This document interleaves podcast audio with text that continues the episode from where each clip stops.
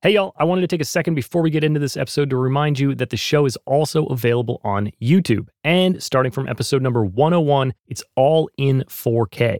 I'm trying to make the best video podcast I can, so definitely check it out and subscribe to the channel if you haven't already. Go to youtube.com slash at progressionspod or hit the link in the show notes. If you're not getting enough progressions and you want to get even more thoughts on creativity, productivity, and growth in music, then you should sign up for my newsletter. You'll find a brief article in each monthly edition, as well as updates on progressions and myself. I'm also sharing some workflow hacks and links to stuff that I found interesting or helpful. So it should be fun. If you want to stay up to date on the latest and get all the bonus stuff, go to travisference.com slash subscribe or click the link in the show notes.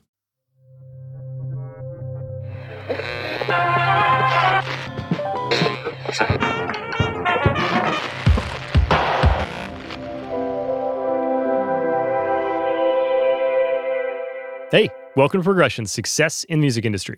I'm your host, Travis Ference, and this is episode number 82. It's also our second episode available on YouTube in full video format. So there is a lot of work going into the video version. So please consider subscribing to the show on YouTube as well as in the podcast player of your choice. Today's interview is with mixing engineer Matt Huber. We had a super fun chat. I think y'all will enjoy it as much as I did. We covered everything from mix prep workflow hacks and the value of the rough mix to Dolby Atmos and why it's much more than the best mix wins. But before before we get into the interview, I wanted to do a little segment on time and how we perceive time. This was something I was writing a piece on for my newsletter, and I know some of you out there don't subscribe, and I didn't want y'all to miss out. So hopefully, after this, you'll feel inclined to sign up for the newsletter. Okay, so time. Time is interesting in that it truly is the only thing we have a limited amount of. And of that time, we have no control over the speed at which it passes. The funny thing is that the way we decide to perceive time can make us feel the opposite. We can feel that we have what seems like an eternity of it ahead of us, or we can also perceive it in a way that makes us feel that we have absolutely none of it. On this podcast, I've talked a lot about how things occur to you when they happen in your life or in your career. Example, when you release a song or a track you worked on comes out and it just doesn't perform that well, it can occur to you that it's a huge setback in your career when it's actually not. And so, what does that have to do with time? Well, I just wanted to demonstrate the power of how we decide to perceive something, how it occurs to us. And actually, the language I used when I started this piece out is a great example of what I'm talking about. I chose to say limited amount of.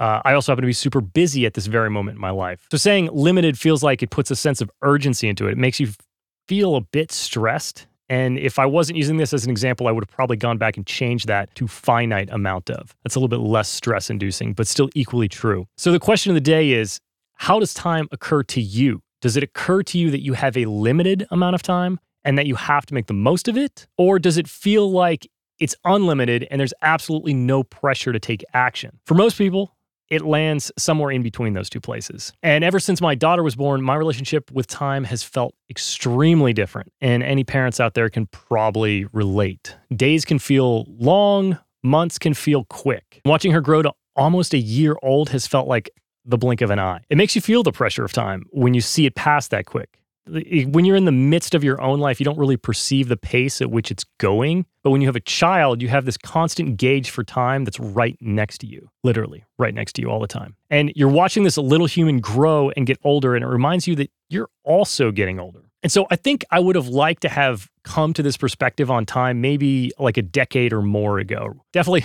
didn't want a child a decade ago, but to view time like this and decide to harness it to get more done and to focus, I think would have been immensely helpful early in my career. Because now something like walking into the studio for an hour can sometimes feel like a full workday. Early in my career, a mix took like a day, maybe two. It was like a ritual process of working on sections for hours, taking ear breaks, chatting with people in the studio, maybe downloading a plugin and messing around, looking for some inspiration. And yeah, it was a different point in my career, and those things were super important at the time. But I also didn't have an urgency because I was young and the future felt long. And I'm not trying to get dark and say we're all to die, but I'm just saying that over the last year, I've come to realize how long an hour is and how much can happen in an hour when you focus. So I've decided to embrace this finiteness of time and use that to be sure I accomplish the things I want to accomplish. When you start to look at your calendar and say, how long will this actually take? And how can I approach this task to make the max impact with the time I've allotted? That's when you start to understand what's actually possible. Sometimes for the better, sometimes for the worse, right? You might find that you can add more projects or have more personal time than you thought you could. And you might also find that you have overpromised to a lot of people and that you can't take any more jobs. But to close it out, I don't want you to walk away from this intro thinking about how you're going to time block your calendar. That's not the point. What I want you to walk away with is obviously not thinking that you can control time because you can't. We don't live in a video game yet, but that you can control how you perceive it. You decide whether you have enough time to do the things you want in your life. Doesn't matter whether it's releasing your solo project or to start doing woodworking. The only person telling you that you don't have time for what you want to do is you.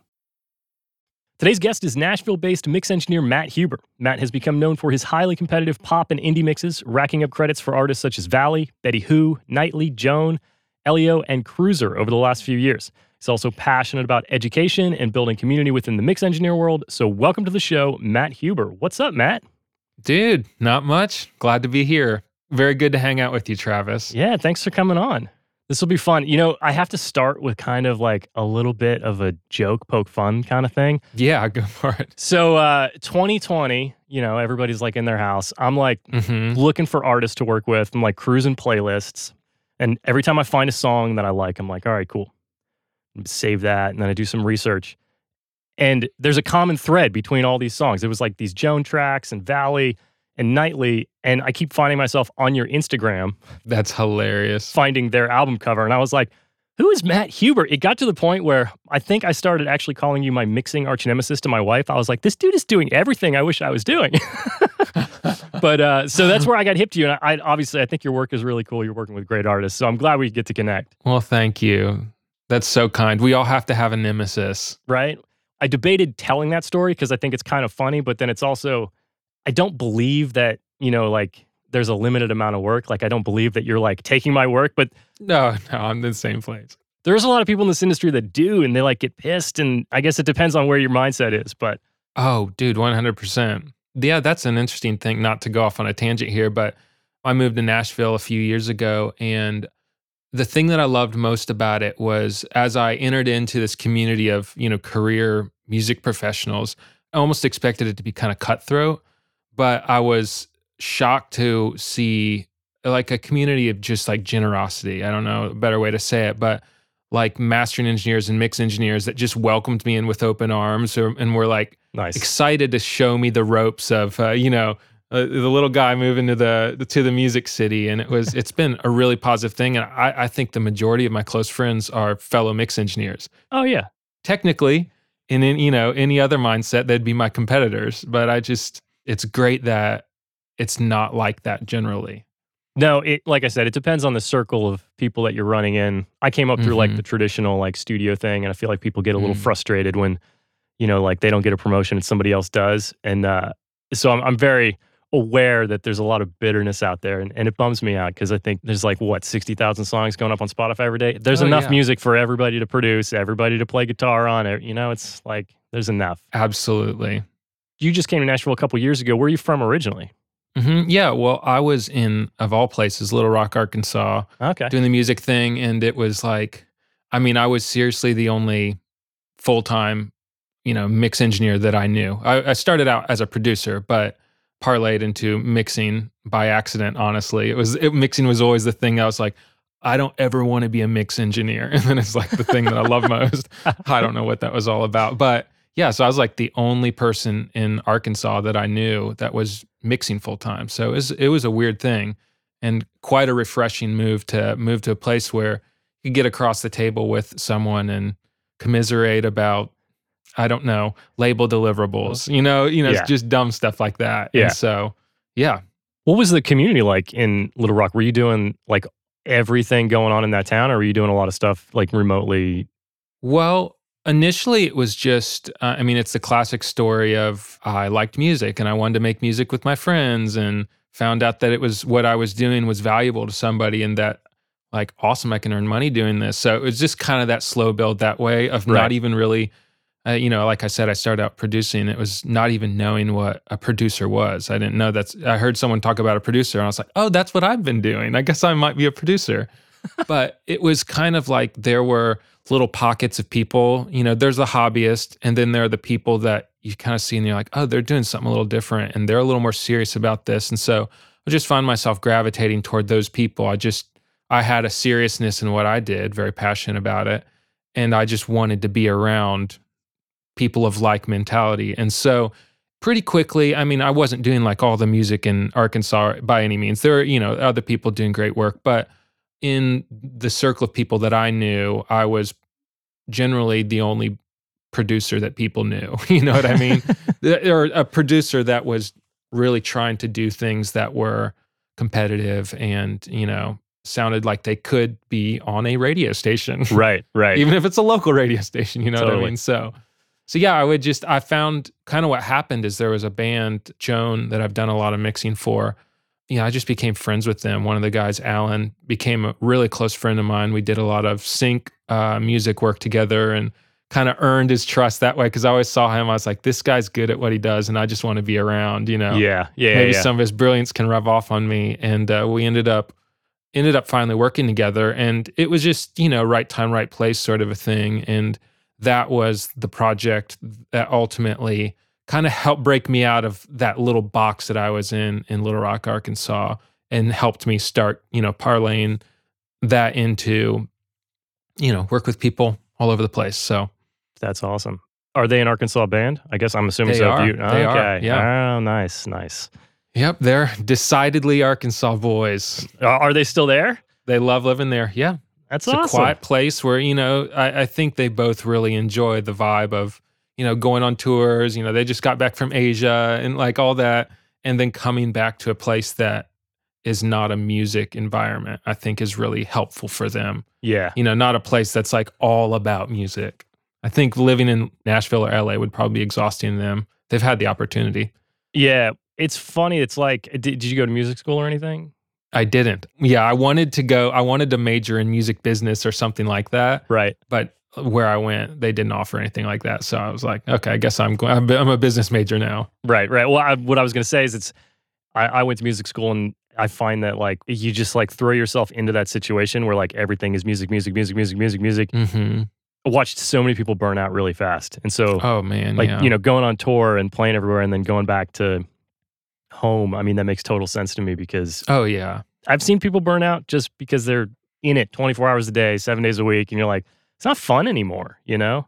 For some people, some people, um, you know, no, I mean I totally relate to that. That's a, that's been a big part of my journey is trying to figure out how to maintain a like purity in what I do. You know what I mean? And there ebbs and flows. You know, things get really busy, and all of a sudden you start thinking about it like a job or you know business or uh, you know I have to check this off the list, and you kind of see yourself abandoning some of the guiding lights that got you to where you are. Yeah. And uh, yeah, I mean, I feel like that's my like six month cycle. You know what I mean? Like, correct, come back around, correct. I was gonna say that's one of those things that just goes. You have this like artistic quarter followed by this like just what feels like a slug sometimes, where you're just like, ah, Oh yeah, just grinding it out. I can't believe I do this, and other people are like, you make music, and you're like, Yeah. hard, it's hard, man. And it's awesome. Yeah. I mean, right now I'm in that one of those times where I feel like the luckiest man in the world to be able to do what I do. So hopefully that lasts for lasts a little longer. Yeah, 10, 15, 20 years. There you go. Yeah, that would be great.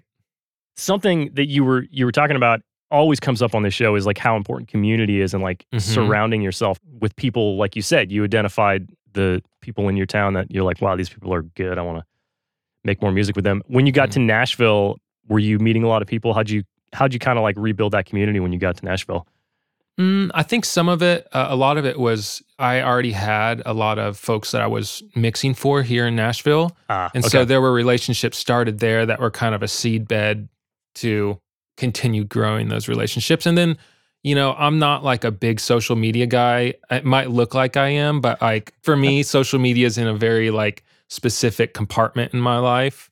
It serves a specific purpose and I try to not let it outside of that purpose. But point being, I always love, you know, like teaching, giving I feel like saying like mixed tips and stuff. Like everybody's doing that now, so it feels kind of almost like lame. right Like I'm on TikTok doing really terrible mixed tips or whatever. But but it was just an outlet for me because I love teaching, and I found myself in a room by myself all the time, and I was like, I I just needed an outlet for the things I was getting pumped about. I was like, I wanted to turn around and tell someone about this fun thing that I figured out. And so Oh yeah. it became my outlet for that. But all of that to say, that really helped me get connected with a lot of mix engineers here because I was already chatting them up on Instagram. You know what I mean? right. Just right. nerding out about stuff. Do you know like what part of you makes you want to like share your tricks with people? And any idea where that came from? That's a really good question. I think some of it is just I enjoy teaching and sharing. And I think a part of it also comes from not having that when I was coming up as a mix engineer. I, I mean, I'm still coming up as a mix engineer. This makes me sound like I'm, you know, 60 years old at the end of my career. But I think it was because I didn't have that mentor or anybody helping me as I was learning. I really kind of just wanted to be the person that I wanted at that point in my career. And so I've always wanted to be a resource and and I even think like there, you know, there's a mastering engineer here in town. His name's Sam Moses, does great work. He uh, when I moved here, he he was like, you know, anything I needed, any question I had, any problem I had, any like weird nuanced communication issue I was having that I'd never had to face before, he was always like his phone line was open. I could call him, text him anytime and he would just bail me out and save me so much heartache and i was like i want to be that for people and i just see like the benefits of that generosity and not only like how it helps the community but how it helps your perspective as you work amongst people you know what i mean it's a calibrating thing for you as an individual Yeah. attempting to be generous in the community Yeah. No, that I mean I think it's awesome. I it definitely seems to be, you know, over the last I don't know, 15, 20 years more sharing. mm-hmm. Even like the old school guys that would really only like share with the people, in, you know, in the room with them. right I guess part of it is there's so many outlets. Like there's so many Mhm. ways to share now. It's like whether it's Mix with the Masters or TikTok. Yeah, I guess that's probably part of why it feels so much more common than it did when I started, you know, like 16 years ago.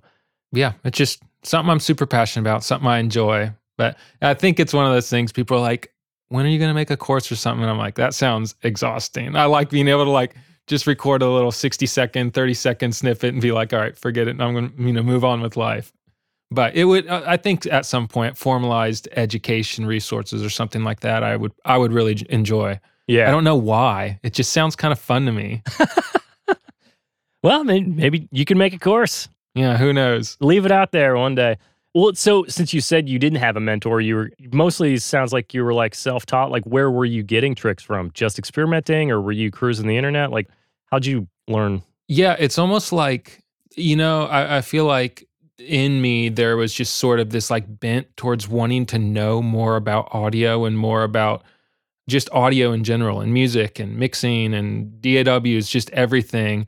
It's like when I was bored, even though I said that I didn't want to be a mix engineer, when I was bored, I was like researching mixing and I was, you know, just perusing forums, read so much garbage information that was wrong. But, you know, it's like, I remember distinctly, I like was researching for months and months and months. And then it was like, some point I started getting mix work and started applying these things. Some of them were bad ideas, some of them were good ideas, but it's like I was finally able to apply them to what I was doing and, and those things kind of found their place. But yeah, I- think I just had like a bent towards wanting to learn about it. I don't even know how to explain why. Right. I just wanted to know more about it.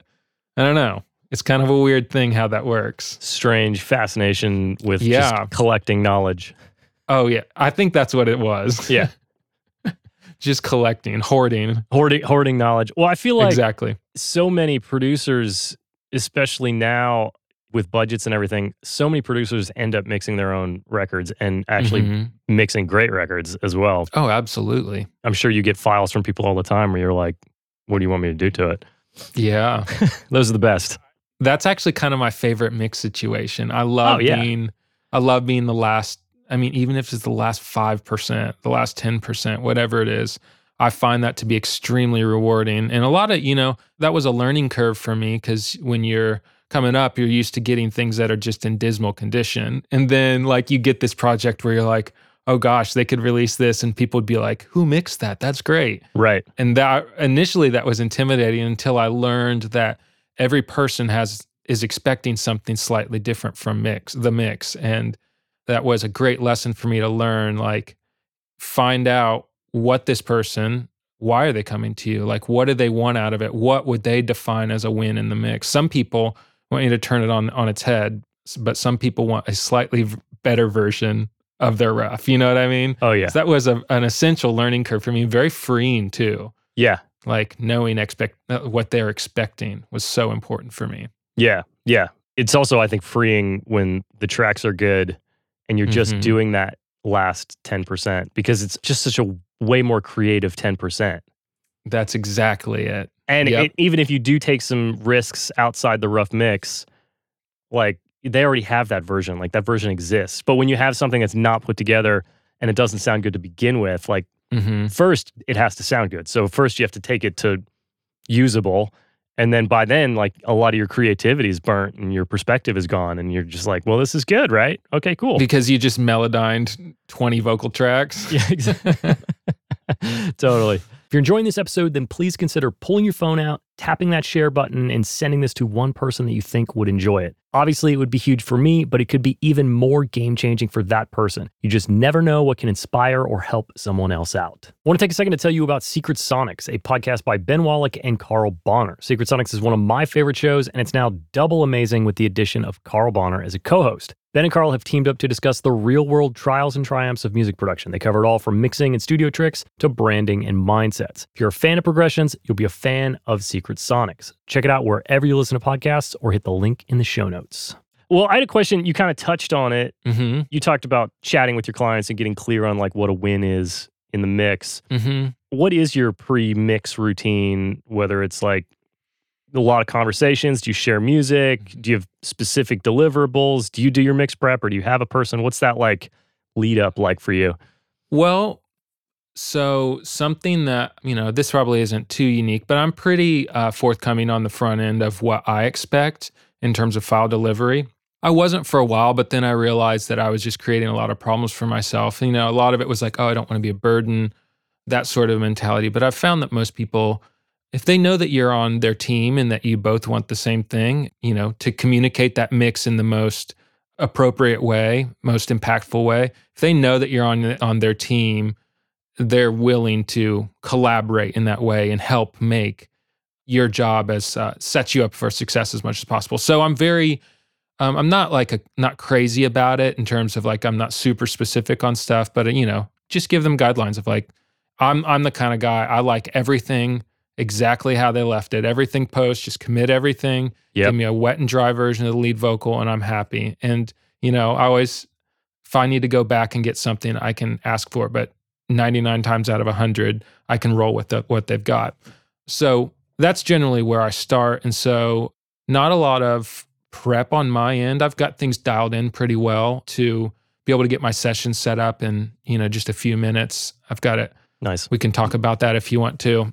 I love workflow. Perfect. I'm so passionate about workflow. But yeah, I I, I haven't done the assistant thing. Uh, I did have an assistant help me out for a while, but I it was almost like with session prep, it was almost harder to have an assistant do that for me than for me to do it myself, just because my workflow is dial- really dialed in with that. Yeah. But yeah, in terms of like communicating expectations on the front end, I'll have those conversations if I feel like, you know, especially if I listen to it and the the direction isn't super well defined.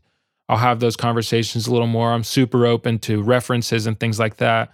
But ultimately, and this was a shift I made. Actually, I I lost a shootout one time and it was basically because I strayed too far from the vision that they had established. I was like, I'm going to do my own thing, you know. They're coming to me for me, that sort of mentality. And then I lost it. lost the gig It's like the danger of a shootout. exactly. And so that was a big turning point for me of just, you know, and everybody has got their different opinions on this, but what that taught me is the value of the rough mix. And so uh, I don't find a lot of those conversations to be super necessary a lot of times, like on the front end. If you've got a, a rough that you can study, most of your questions can be answered just by listening to that. You know what I mean? Like, Yeah. even if some of the ideas aren't executed perfectly, you can tell the target that they're aiming at and a lot of times what their influences are. And so you can kind of make some inferences there. But yeah, I feel like that was a long winded answer to a simple question. No, it's good. It's good. Well, uh, another question I had was workflow and productivity hacks, and you brought that up. So, what's what? What are some of your favorite workflow things? You said you're a workflow nerd. Well, so I, I see that you actually had Billy Decker on I did. your yeah. show. Yeah. And um, I, I don't really, I haven't listened to a ton of his work. I've listened to some of it, but I remember reading, I think it was like a Sound on Sound article or something like that. He was featured in it. Um, was it Sound on Sound? Whatever it was. He was featured in it. He was talking about, yeah, you know, a mix in 45 minutes. And I was like, oh my gosh. And it was like, I think at that time I was like mixing a song in a day and a half or something like that. And I was like, how is that even possible? And it was kind of like, you know, before I'm not a runner, but is it a four minute mile? Was that the, that was, or was Oh. it three minute? Whatever it was. At some point, I guess, I think it's four minutes. Like a four minute mile was unimaginable. And then someone crosses that benchmark. And then all of a sudden, high schoolers are running four minute miles. You know what I mean? Right, And yeah. Billy Decker was the four minute mile for me, where I heard it and I was like, I didn't even know this was possible. And I don't think I'm, I want to do mixes that quickly for personal reasons. It helped me realize the power of workflow. And Yeah. um, I remember as soon as I heard that, I was like, all right, let's find every single uncreative thing in my day and figure out how can I either eliminate or automate as much of this as possible. Yeah. Because I mean, like what you're talking about earlier, like the non-creative stuff drains your supply for creativity. And I'm the best mix engineer when I can show up with the maximum amount of creativity Yeah. to put into the moments that I'm mixing. And so, I mean, it was a lot of it was tiny things like like I open up Devil-Loc and I find myself doing the same exact thing where I, you know, put all these knobs this place and the mix here. That's always my starting point because it gives this sound that I just love. And it's like it's this particular color that I like painting with a lot. Yeah. Just save that as my default preset. So I'm not twiddling knobs every time I pull it up. Simple things like that. And then, you know, with session like setup, I've just got a template that where all my IO, all my routing, all my buses, everything like that is the same across every single session I do. No decisions are being made for me.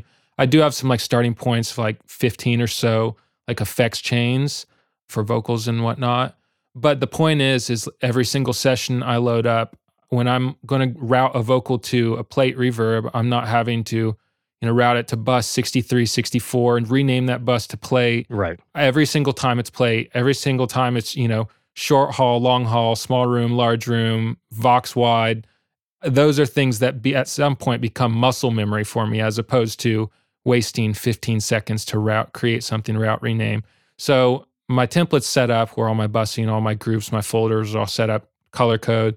So then I just bring, I ask my clients, artists and producers I, I have the opportunity to work with, ask them to send me things in categories, you know, drums, perk, so on and so forth, so that I can just bring those in and I've already got them grouped up. So I can just highlight them, right click, and I've got track presets that will take care of my routing, my color coding, my, you know, automatically put it in a group, those sorts of things. So, Yeah. you know, at that point, it just becomes five minutes of work to get your session set up. So, It does. but yeah, just kind of finding every single little thing that's non-creative and finding ways to spend as little time as possible on it. Things like SoundFlow have been really helpful for me. Oh, love SoundFlow. and the simple thing of creating your own keyboard shortcuts and learning every single shortcut you possibly can in Pro Tools yeah. makes a huge difference. It's not just for not just being a nerd, you know what I mean? It's Totally. very practical. Well, especially if you're working in the room with people, like the faster you can Mhm. get that idea out, you know, for somebody, the better. Absolutely. And you know, listening to you describe this, I think actually you had like a mixed template video or something, right? Yeah, I think so. I think I watched that. And did you do your track preset loading that was like color Mhm. code? Okay. That was the first time that like track presets clicked for me because I, I always had my mix template and like I would pull things Mhm. in, then I would drag things in. And then when I saw you do that, I was like, oh shit. If my mix template was like in track presets and then SoundFlow came along and now I just have like a, I have a mix prep Dude. deck. And so I just pull all my tracks in at the top. I find my kicks, I highlight my three kicks, I press my kicks button, it moves it to the folder, it loads it, and then it jumps to the top. So then I can just find my snares and I click my four snares oh, and I dude. oh man, It's love insanity. SoundFlow. It's great. It's great. It's so good. I need to. I had the Stream Deck for a while and didn't use it much, but now I'm like, feel like I need to do that again. Yeah. Have you used Chris Shaw's track utilities thing? I have it like right next to me. I have not, but I'm writing it down right now. Well, it, it's one of the free ones, but you can like copy track data and then paste inserts or paste sends, and like that Okay, is saves so much time. so yes, I I do have that. Okay. I literally do that all the time. Oh. I've just I didn't I don't, didn't remember what it was, I, but Yeah. I've got the keyboard shortcut. I think mine's Shift Command C or something yeah, like yeah. that. Anyway, tangent to SoundFlow, but yeah, I, Right. I I love the workflow stuff, and you know I had an assistant for a little while, and then once you really figure out how to make your workflow fast, you're like, well, I don't need somebody to do this for two hours when I can do it in 15 minutes. Right. And there's never any confusion either. You know, it's like Exactly. I know what I consider a keyboard versus synth, and you don't. Mhm. You know, was Exactly. that kind of stuff. So Yeah, I sometimes like I got Bounce Factory, the Scheps thing, and it's Yep. been unbelievably helpful for me. And I felt a little bit guilty replacing my amazing assistant with a robot. yeah, yes. I'm part of the problem, man. Part of the problem. Well, you know, you have to be able to work faster and work within budgets. And like, Mhm. if you can do a project, you know, and meet the requirements because you're using Bounce Factory to bounce your stems Mhm. while you're sleeping, then isn't that a win for everybody? People get to work with you, you get to do the gig. So, and like things like like stems i feel like you know it's the classic thing where artists and producers will often have to wait weeks to get stems from mix engineer and being able to be someone who can even anticipate that need and have them ready for them before they even ask for them because it's it's no work for me. It's like it's just an and maybe a couple minutes to set it up and then it's just working. But if i know that they're going to ask for stems at some point like a tool like bounce factory makes it so much easier to be a help and uh, the an area of least friction for the people I work with. The last thing they're going to remember is that you got them the stems fast, not that they had to send you five emails asking for the stems. Yeah. You know, it's like a, One of my one of my favorite moves. This is so stupid, but I'll have them ready and I'll wait until they ask for them. Like, hey, can you get stems sometime the next week? And I'll send them to them. You know, ten seconds later. it's kind of an unnecessary little flex, but the tech allows me to do it. I mean, what's awesome? What what kind of stems do you do? Do you have stuff that you do, or do you break everything down? Like, what's your stemming? Well, I was doing kind of group down a little more for the longest time, but when it was kind of like I started using Bounce Factory and then the Atmos wave was building. I could see it Yeah, off in the distance, and I knew that it would probably just be best if I started doing a literal like multi-track solo print. Like every single track in the session, some exceptions, like there are some very sensible things like kicks to Right. group up. yeah, But beyond that, I essentially do just a full, you know, as uh, broken up as possible damn. to anticipate Atmos because a lot of people are just asking for it now, and that's those are the types of prints they're going to want. And so I just do that by default again because it doesn't take me any more time. It's true. It actually takes me less time to do it that way than to figure out, you know, grouping. Yeah, could build it into a template, but yeah, you know what I mean. totally. Well, here's the the question that everybody battles over: stems through the mix bus or not? I always do them through the mix bus. Same. Yeah.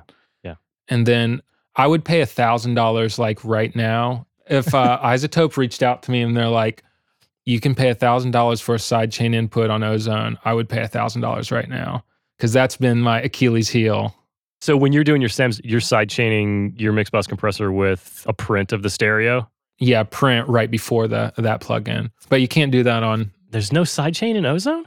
there's no sidechain in Ozone. Man, it would make everything easier. They're gonna need to do it with I would be shocked if they didn't do it because of the whole Atmos thing. Having Huh. sidechain input would just be a massive help. Guess I never noticed. Because you know, I mean, that's just that's a really really hard thing to chase if you're trying to rebuild something without like multi-band compression, for instance. Oh yeah, It's just really tough. it's that the age old battle of uh, getting the stems and listening to the rough mix, and you're like, you printed these 100 percent wet, and they're like, yep, and you're like, uh, uh, okay, what's on your master bus? Right, right. they're like ozone. like OTT. 14 yeah, OTT on the master. Uh, Jesus. right. Sausage fattener. Great, thanks. well, you mentioned Atmos. I know you're Mhm. getting into it. You're you're starting to to go that way. I talk a lot of shit about doing Atmos, but I haven't really done Mhm. any. I've probably read more and watched more videos than anybody that ever lived, but I haven't done it. uh, so what do you what do you think? Are you enjoying it? Like, wh- what's up with Atmos for you? Well, I think ultimately the big thing, whether I enjoy it or not, is the people that I'm working for. Do they want it, and can I serve them in doing that? And the answer for me is is increasingly becoming yes. Like I need to do this to help the people that I'm working with. And Yeah. so, at first, I was very resistant to it, and I I could just feel myself. I'm like I'm the old stereo curmudgeon. Like I know, I know that I'm that person. Like oh, this newfangled tech that sort of thing. And um, I knew that I had that attitude. Um, and so I was, you know, I, I hope I had a little self awareness there, but I was trying to remain open to it. You know, I think, especially if you were paying attention to it at the very beginning, all of us, our introduction to it was a sloppy launch and then a lot of expectation for us to be up to speed with technology that wasn't really built to do what we're doing. Yeah. And then also, you know, even people who were doing it, we all heard a lot of really, really bad mixes. you know what I mean? Oh yeah, And so that was my introduction to it. So I'm like, there's no way this is going to be a good thing. And, you know, I think ideologically, a big rub that I've had is just, you know, it's not something that consumers have been asking for. So that I've had a little bit of an ideological problem with that. It's been a classic, like the tech companies being like, you like this. And we're like, oh, okay, yes, we like it. Um, but you know, I think what what happened was I kind of shifted my mentality to like, all right, do my clients want this? Do they need it? Are they asking for it? Yes, some of them are, and um, so there was that aspect. There was the aspect of I had a couple records that I really deeply cared about that I got. I heard the Atmos mixes on them, and I it just they didn't represent what we worked so hard to create, and that was pretty heartbreaking. And so there was the aspect of wanting to protect my creative work because I value I not only value my creative work, I value the time that I've spent with uh, the artists and producers to create what they have in their heart and in their head yeah, to create that together. So I want to protect that because, you know, there's so many nuanced things that even if I sat down and had a two hour conversation with the person I was handing it off to, there are expressions that I have in my head from the FaceTime calls when they heard this certain sound or reacted to something. There's just so much nuance that's impossible to communicate. And so there was that aspect of wanting to maintain creative integrity. And then also the third thing was the more I educated myself on it, the more I started hearing mixes and even just like the technology in action, the more I started believing that it could be a good thing and that there's potential in it. And so I I kind of I really have come around to where I believe that as much as I have some qualms with it, I believe that it could offer something special to the music listening experience. yeah, The thing that I'm particularly worried about is, you know, we kind of came up in a time where technology was democratized and where technology got cheaper, cheaper, and cheaper and cheaper to the point where you can be a, you know, a high school kid with a laptop and you can make, you know, something that could be a, a worldwide impactful song and or mix or whatever. So it kind of went, it's kind of gone to that extreme to if, if spatial and Atmos becomes a, an integral part to being a mix engineer, it creates a really large barrier to entry for the young up and comers. I mean, obviously you can somewhat do it on headphones, but if you start doing it on headphones, you real, realize very quickly the limitations that in that you're you're kind of like working through a dirty lens almost. You know what I mean? Things Yeah. are just blurry and kind of undefined and vague. So that is something I kind of worry about is how it creates a, a giant barrier to entry right. for young mix engineers. Cause I mean, I, I felt like it was easy for me to get into mixing. Logic was $199 and I had the laptop that I used for college. You know what I mean? Yep, So, yep, yep.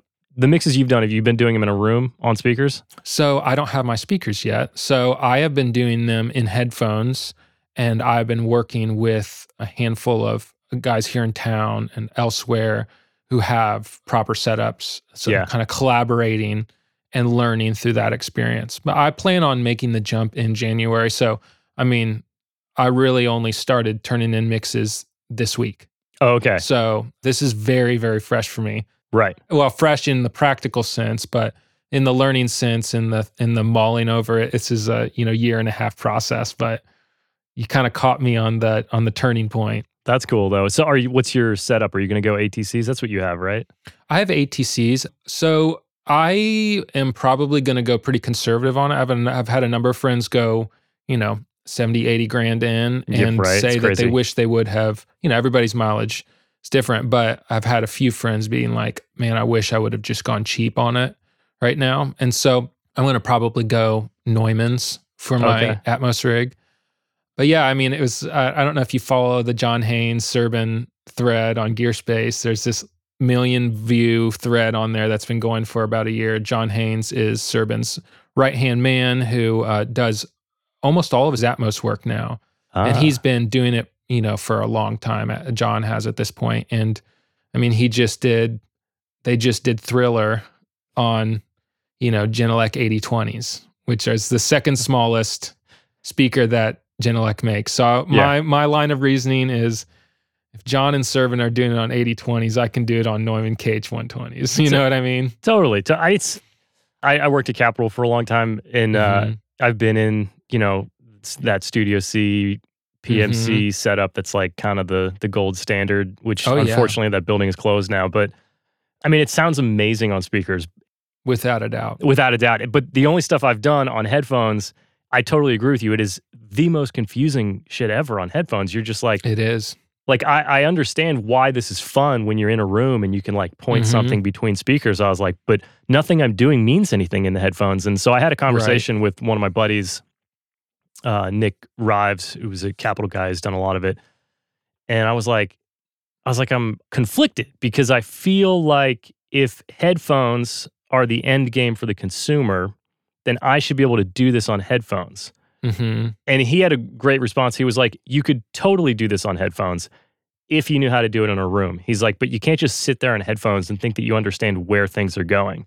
He's like, If you go the other way, like if you spend time in a room and you kind of understand what works in a room, he's like, Yeah, if you do it for a year that way, you could totally do it on headphones. right And I was like, Yeah, I guess that does make sense because I don't know if you've thought about like the end game being just like earbuds, right? Oh yeah that's been my biggest problem man the binaural is like super important, right? You know, you're just like, well, if the binaural sounds bad, then it doesn't matter what it sounds like in speakers because Right. everybody's going to listen on, to the binaural. But I don't know. Yeah, I've I've done like reviews, recalls on on Atmos mixes, and like the engineer will be like, I'll be like, well, there's this, this, and this, and they're like, well, you should go rent a room and hear it on speakers. I'm like, not doing that. you know, like I'm listening how 99.9% of the consumers of this music are going to be listening. Mm-hmm. So you know, if it's going to lean one way or another, we're going to lean into the tran headphone translation. But I agree, it's like It's very confusing.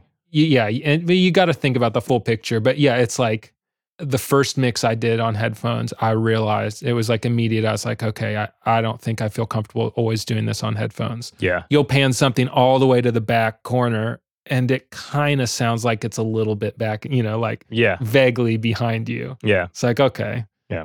seems like you can make some pretty irresponsible decisions pretty easily in headphones Yeah. So, I mean, when I have heard good mixes, though, I do enjoy them. So that Mhm. that kind of gives me hope and, and interest. But um, Yeah, and I think like there's some even in the headphone experience, I feel like, you know, maybe it gives an extra 25 to 30% like space or room in the mix. Like th- that seems pretty valuable to me. yeah. Ultimately, I mean, I, and even if it's a small gain, it is a gain and furthermore, I think the loudness standards are a really good counterbalance to the loudness trends in modern music. You know, I feel like over the past six months to a year, I just I get really tired of smashing things to negative six or whatever. And because you know, I hear it at negative eight and negative nine. I'm like, oh, this is so punchy, so engaging.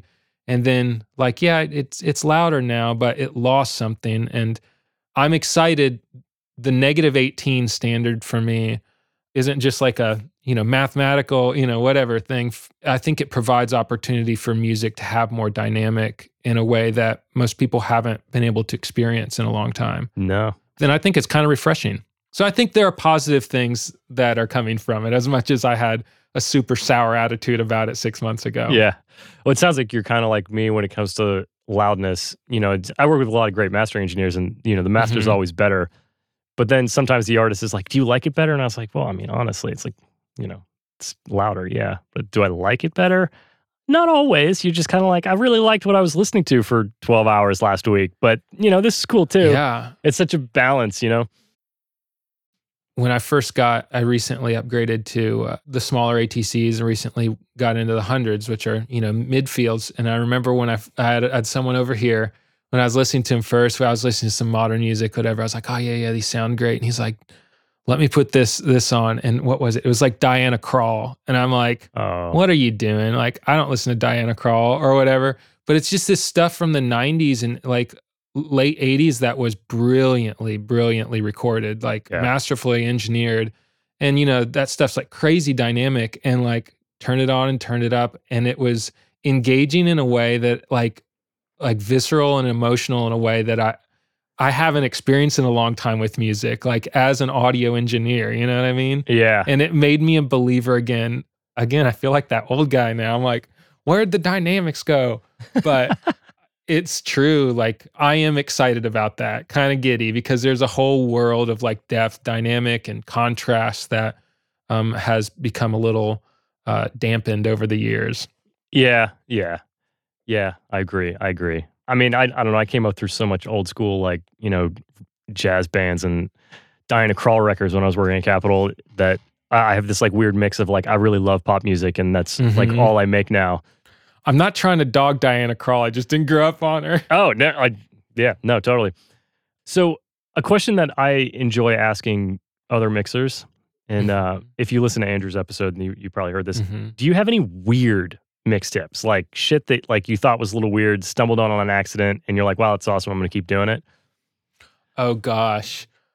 Oh, yeah. So there are a few things. There's one I went through a phase. I've always really looked up to the type of mix engineer that is good at good bad, if that makes sense. Yeah. Like the kind of bad that's just amazing. right Like just doing things the wrong way. I mean, there there um, you know, there are a lot of mix engineers who are so good at that. And I tend to be I wouldn't say I'm by the book, but uh, there will be times where I'm be like, well, you shouldn't do that. And so there's kind of a phase where I went through that. And I I just got into this mode at some point where I just, you know, started doing irresponsible things with phase. Like there's um there's a plugin called Wow Control.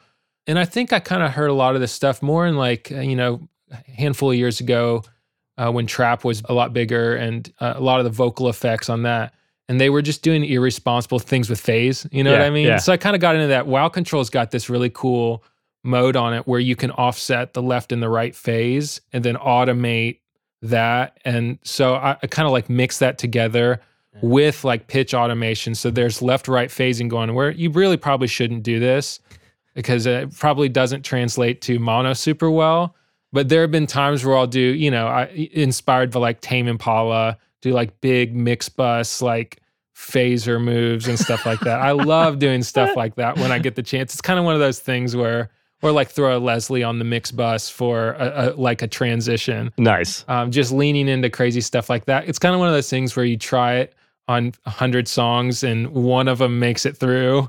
And so stuff like that are like, you know, I guess this probably isn't uncommon, but things like Decapitator on the mix bus or there's a plugin called Sketch Cassette. You had uh, the Oh. guy Aberrant DSP. love sketch cassette. That cassette. guy, that sketch cassette's amazing. And it is incredible on mix bus and stuff that you want to just absolutely peg to the wall.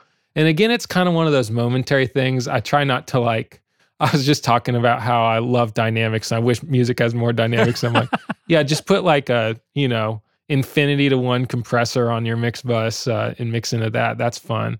But yeah, stuff like that. Or, you know, sometimes I feel like songs, um, there have been a number of times where I'll be near the end of the mix process. I'll be like, man, this is really cool and it sounds good, but it's like just missing character, like missing some sort of vibe. yeah And then, you know, you just kind of start doing irresponsible things on the mix bus to try to inject like an overall color and identity to it. So I think that's where a lot of those like sketch cassette or like what would happen if I put, and this comes, I went first like three years of my career, I refused to put a multi-band compressor on my mix bus out of, out of just pure principle. But like, you know, there are times where I'm like, well, what would happen if I stacked like four multi-band compressors on top of each other and just hammer all of them, you know? And sometimes you just end end with a great vibe or even like what happens if I don't use a limiter, but I just like clip the mix bus and just print that and then bring it down, you know, a half a dB so DSPs don't flag it or something like Right. that. It's just, you know, It's awesome. I think for me, a lot of it's been, um, I, I think naturally I tend to be a little, not necessarily a rule follower, but tend to be a little more cautious with that kind of stuff because I'm like, I want to, you know, I don't want to mess things up. But learning from people who, you know, there is no wrong answer has been something that's been something I'm really interested in lately. Yeah. You reminded me of this artist I was working with, and he made a comment uh, about like, I don't know how old you are, but he was like, you know, you, we got to mix this like a 90s kid. And I was like, like a 90s kid? What do you mean? He's like, a 90s kid. There's no fucking rules. They put like distortion and like phaser on the mix bus. And I'm like, okay, all right, let's, Like, let's, okay, let's, let's get do it. weird. Let's mix, 90s mix it like kids a 90s. do that? I guess I'm, I, I, I mean, I grew up in the 90s, but I think he, I think he means kids born in the 90s. Oh, yeah, you're right. Yeah. Like the hyperpop stuff. Yeah. never got no rules there. That? Absolutely no rules. Yeah. I've listened to some. Like digital clipping is a feature. Yes, it is. And It I actually is. love that. yeah. I've been into that. some of those hyperpop mixes are like so what's the best way to they're just so atrocious but the way that they're atrocious is like perfect it's like things are distorted So and good. disgusting but you're like that's the only way that this could be it's i could never mix like that i couldn't do it No, but I wish I could. right There are like I, there have been times where like I remember listening to uh, I forget which Bleachers record it was where I heard the mixes on it and I was like he just did stuff that I would never have the balls to do. yeah I'm yeah. like panning moves. I'm like, why can't I? That's so cool. That's so bold. That's so wrong. And I- why, why don't I do that more? And so, like, you know, things like, you know, hard panning the bass guitar and stuff like that. It's like, shouldn't do that, but maybe you should. So I've just been trying to explore that a little bit more because that kind of goes against my natural inclination. I always have to constantly challenge that. well it all goes to like who you're working with and whether it's going to Mhm. fit the song and you know if the artist is open to taking some chances like that you know Absolutely. you were talking about like somehow things end up too clean and you want to you know do something to Mhm. kind of put them together and makes me think about some i don't know if you've had this i'm sure you have where the rough mix is just like it's like muddy and kind of shitty but like Mhm. you're like a being between your your mix and the rough mix and you're like there's still something about this muddy shittiness that Oh, like i was like i need some of this like where can i get this muddy Yep. shittiness in my mix because it's like now you've cleaned it all up and you've fixed it and you're like there's something missing and it can be like super frustrating but then also like really enjoyable when it like oh, like, dude. you know Absolutely. That's my favorite. I love being in that situation because it just challenges everything in me. And I get bored really easily. So, like, I get bored of my mixes every two months. I'm just like, I, I hate my sound. Do you know what I mean? just want to do things differently. that's awesome And so it's refreshing for me. uh before we go you're in a new or newish studio it looks amazing by the Mhm. way how how's that going Well, thank you. Man, it's been really good where my wife and I bought a house here in Nashville and it's kind of a situation where we're like, well, we might be here for two years, we might be here for five years, uh, Yeah. but we don't think we'll be here for like a long, long time. So I went into this knowing I wanted to create my next studio, not my final studio. So I kind of put some constraints on myself in terms of budget and like the way I wanted to build it. yeah So it's all like, you know, we didn't go down to the studs and build it in the walls or anything like that. But um, worked with a great company here in town called Audio Virtue. They built me my desk too, which is a cool like sit stand tiny desk, which i I that absolutely love. yeah Which they they're awesome to work with and pretty affordable too. But point being, they did a great job. Did all like panel on wall type of approach, and man, they did just a great, fantastic job. First time in my entire career I've worked in a room that had any acoustic design intention behind it. Nice. Everywhere has been like, I'm setting up in a garage that I'm going to be in for one year. So right what's the point in building stuff in, you know? So it's a great room. It's not like, you know, I'm not in a Northward room, but it's still a great room. And I'm so thankful to be in it. It's miles better than anything I've worked in. And it's crazy. Like, remember, you know, that there was a day where my monitors in my room all just like made sense to me in here. Cause you know how it takes a little bit of time to adjust. And it's like, the value of that is immense. Like being able to Huge. make clear, quick decision, be very decisive in your work. you know, it took 45 minutes off of my mixes. You know what I mean? It's just wild. Oh yeah. So it's just no guessing. It's huge. It's so helpful. Are you in the house or are you in a converted garage? I'm in the house. Does it mm-hmm. bother the wife when you work? Or you not you not loud enough? Okay. No, I'm I'm a pretty quiet mix engineer. I'm Okay. in like, you know, low 70s. So I keep it pretty quiet and I've been mixing for as long as we've been married. So it's just part of our lives. You know what I mean? right, right. That's awesome. That- yeah, no I shock there. I did the garage. This was my garage like two years ago, and hmm went to town, and and it's so worth it. Like Oh man. this is airing in 2023, but I didn't buy a plug-in last year. oh. Yeah, yeah. So it was a weird year. Didn't buy any plugins, but I just like when you can hear. I just made this decision of like, all right, I built this room. I've spent all this money on this room. I can hear better than I've been able to hear for like 5 or 6 Mhm. years. I'm just going to use the tools I have, you know, and just like really stop looking for another reverb. Just Dude. if my reverb doesn't do what I'm what I need it to do, I'm gonna put something after it to make it do that thing. And yeah. being able to hear is just like the most important thing I would tell people to spend money on. You know? Absolutely. And just a tangent here. I remember there were two really defining moments in my career, just like in my personal development. One was I was, you know, the classic kid coming up. I was like, I need the plugins that'll make me sound better. So I pirated the wave, you know, Waves Diamond or whatever it was, and Right. was using that. And I remember I was like, all right, I got to make this snare drum sound good. So I like kept putting these Waves compressors on there. I was like, man, it still doesn't sound very good. And then one day I just realized, like, I don't know how to use these tools. Like, I don't know what I'm doing. And so I was like, I'm going to delete everything but the stock plugins and only work on those for like a couple months. And those were like the defining moment of me learning how to use a compressor, like just how to use a compressor. Yeah. How do I utilize attack and release and and knee and sidechain input and uh, and I would have never learned that if I was distracted by all these like bright, bright and pretty plugins. So like that was that mo- moment for me. And I'm a bit of a plugin hog. Some of it's I've just made a decision that I'll own every single plugin that comes in on sessions because I'm not going to ask them to print anything. I'm just going to roll with it.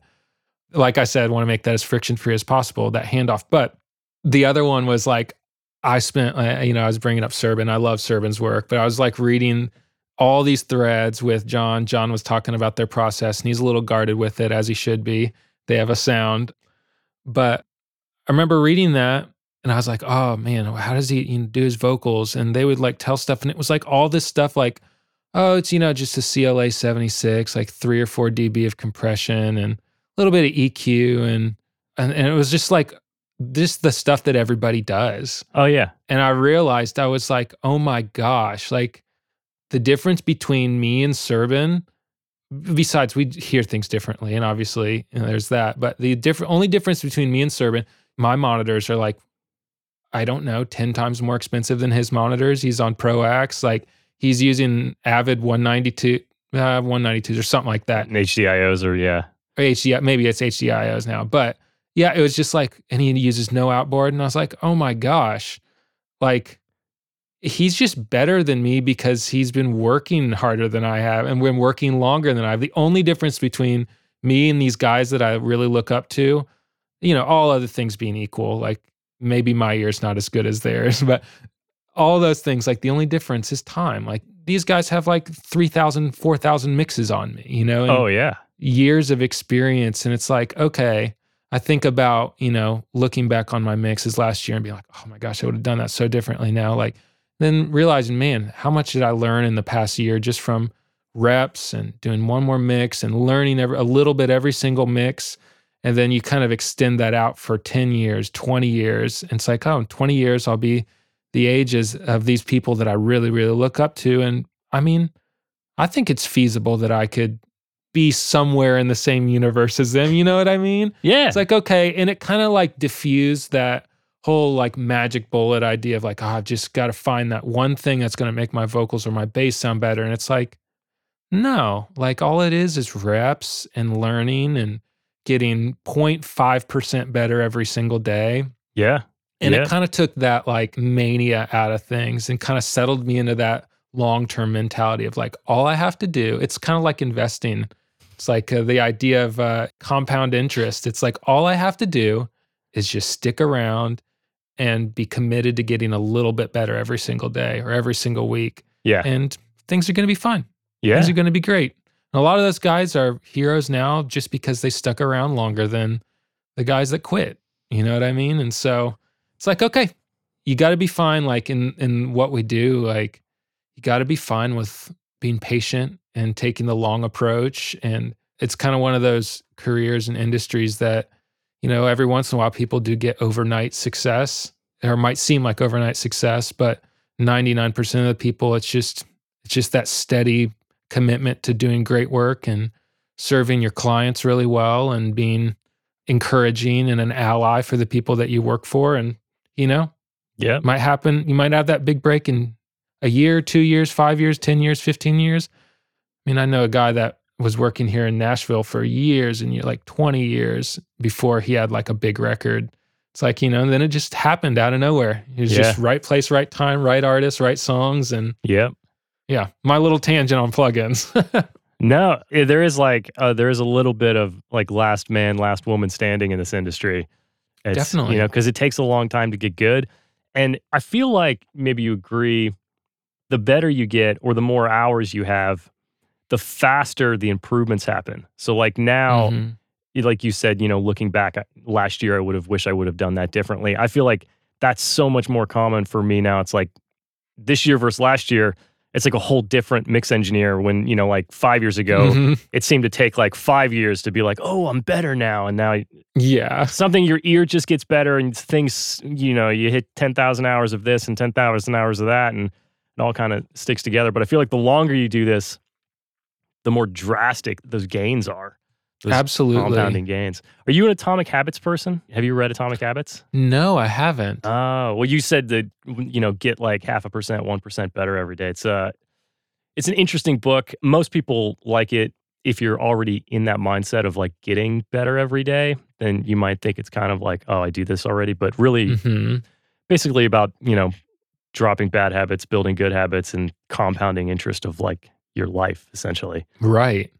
Sounds like something I'd be interested in. You should check it out. It's something about that book, like, you know, all those kind of productivity, like, you know, sort your shit out type books. Mhm. Something about the way he wrote that book, that one clicked with me more than all the other ones. I was like, this makes sense. Yeah. Those kind of books are definitely a dime a dozen. Yeah, like when it actually connects, you know, connects for you. But yeah, I think it's, I don't remember exactly. I'm not going to have this right. I should Google it. But it's like if you get 1% better at something every day, hmm you're going to be 27 times, I think it's 27 times better at the end of a year. If you think about, it. Dang. you know, like if you actually just do those compounding 1%. Anyway, Mhm. Well, I would love to be 27 times better at mixing next year. Exactly. You're not twice. That'd be amazing. Yeah. Awesome, man. This has been a ton of fun. I've got a couple questions that I close the show Yeah. with. Uh, one is, an, is a new one. It's like a listening recommendation. Is there anything that you've really been listening to that you love or any artists that you think people are sleeping on? Any music that people should check out? Ooh, that's a good question. There's a local artist here in town. His uh, name is Mooney, M O O N E Y. I think is really good. I'm doing something I think that's very interesting to me. He's cool. produced by a buddy of mine who I think is a phenomenal producer. His name's Michael Gio. So they're doing something really cool that I love. And then, man, I feel like I went from listening to like a bunch of, you know, top 40 and pop to now, like literally, I listen to, you know, like Sinatra and bossa nova and stuff like that. So I, I'm probably not the right person to ask about about that right now. I've been on like a big Sinatra kick. Did you get uh, Who knows? live at the Sands with the Count Basie Orchestra? I think you should check that one out. It's good. I would love to, but I'm. I feel like I. Anytime anybody brings up like what new music should I be listening to, because they assume that since I do music that I know everything about like new music. I'm just like, I have got a disappointing answer for you. I listen to podcasts. You know what I mean? Yeah, I, I listen to podcasts and uh, ambient drones in the morning, and then whatever comes out of my Pro Tools rig. you Yeah, know, I you just like- listen to a 432 hertz drone. That's right. well, I'll put links. Is there a record? The Mooney. Is there a record out? Uh, I think it's mostly just been Singles? Singles at this point. It's Okay. just kind of an upstart thing. I'll put a link to Spotify or something in there. Very, very interesting music. Okay, I'll check it out. So the final two questions of the show, they're the same for everybody. Is uh, was there a time in your career that you chose to redefine what success meant to you? Ooh. Yeah. So there's a moment early on, you know, you get kind of in that grind mentality where you're like, I got to make it to the top. I got to be, you know, the best mix engineer in the world. And um, I think that there were two big lessons that I learned in that period. So I remember when I was moving here, I was like convinced the best mix wins. That was my thought. It's like, I just have to be the best mix engineer, create the best mix, and the best mix wins. And I had this rude awakening when I realized, like, that's not true. You know, like I, would have conversations with people and, they, and, you know, I'd find out they worked with so and so mix engineer. I was like, yeah, how's that going? Or, you know people would relay conversations like this to me and the person you know producer would be like yeah you know I like his mixes sometimes. Sometimes they're good sometimes they're okay but he just makes my life so easy. And i was like oh no. Like there's more to this than i thought there was. And so i think like that was a big moment for me of redefining like what does being a successful mix engineer look like? And it's not just creating a technical work of art it's kind of multi-layered for me it's being a solution to people's problems making the mix process something that they look forward to and that they know will be the easiest part of the process for them. Um, most people, you know, if you find out when talking to people that the mix process for most people is stressful and often very disappointing. And uh, just realizing, like, okay, that's such a big part of it. And even if the mix is okay, but the experience is phenomenal and they feel like they have somebody in their corner that's cheering them on, there's such tremendous value to that because being an artist is so hard. Like I don't Oh yeah. I don't envy the artist path cuz I mean, it's obviously incredibly rewarding when you create things that connect with people, but it's a hard road. And in a lot of ways the deck is stacked against them. So having someone that's legitimately in their corner that they don't just view as a you know, someone they're hiring, but they view as a friend and as a place of safety and as a place of encouragement. Uh, that was a big thing. Like Realizing it's not just the best mix that wins. There's so much more that goes into it you know, from a workflow standpoint, but also from a personal standpoint. And then another thing, you kind of look at, kind of rub shoulders with people that are famous or, or, or successful or work with real famous people, and you think like, oh man, that's what I need. Like I need that big client. I need to work with, I don't know, fill in the blank.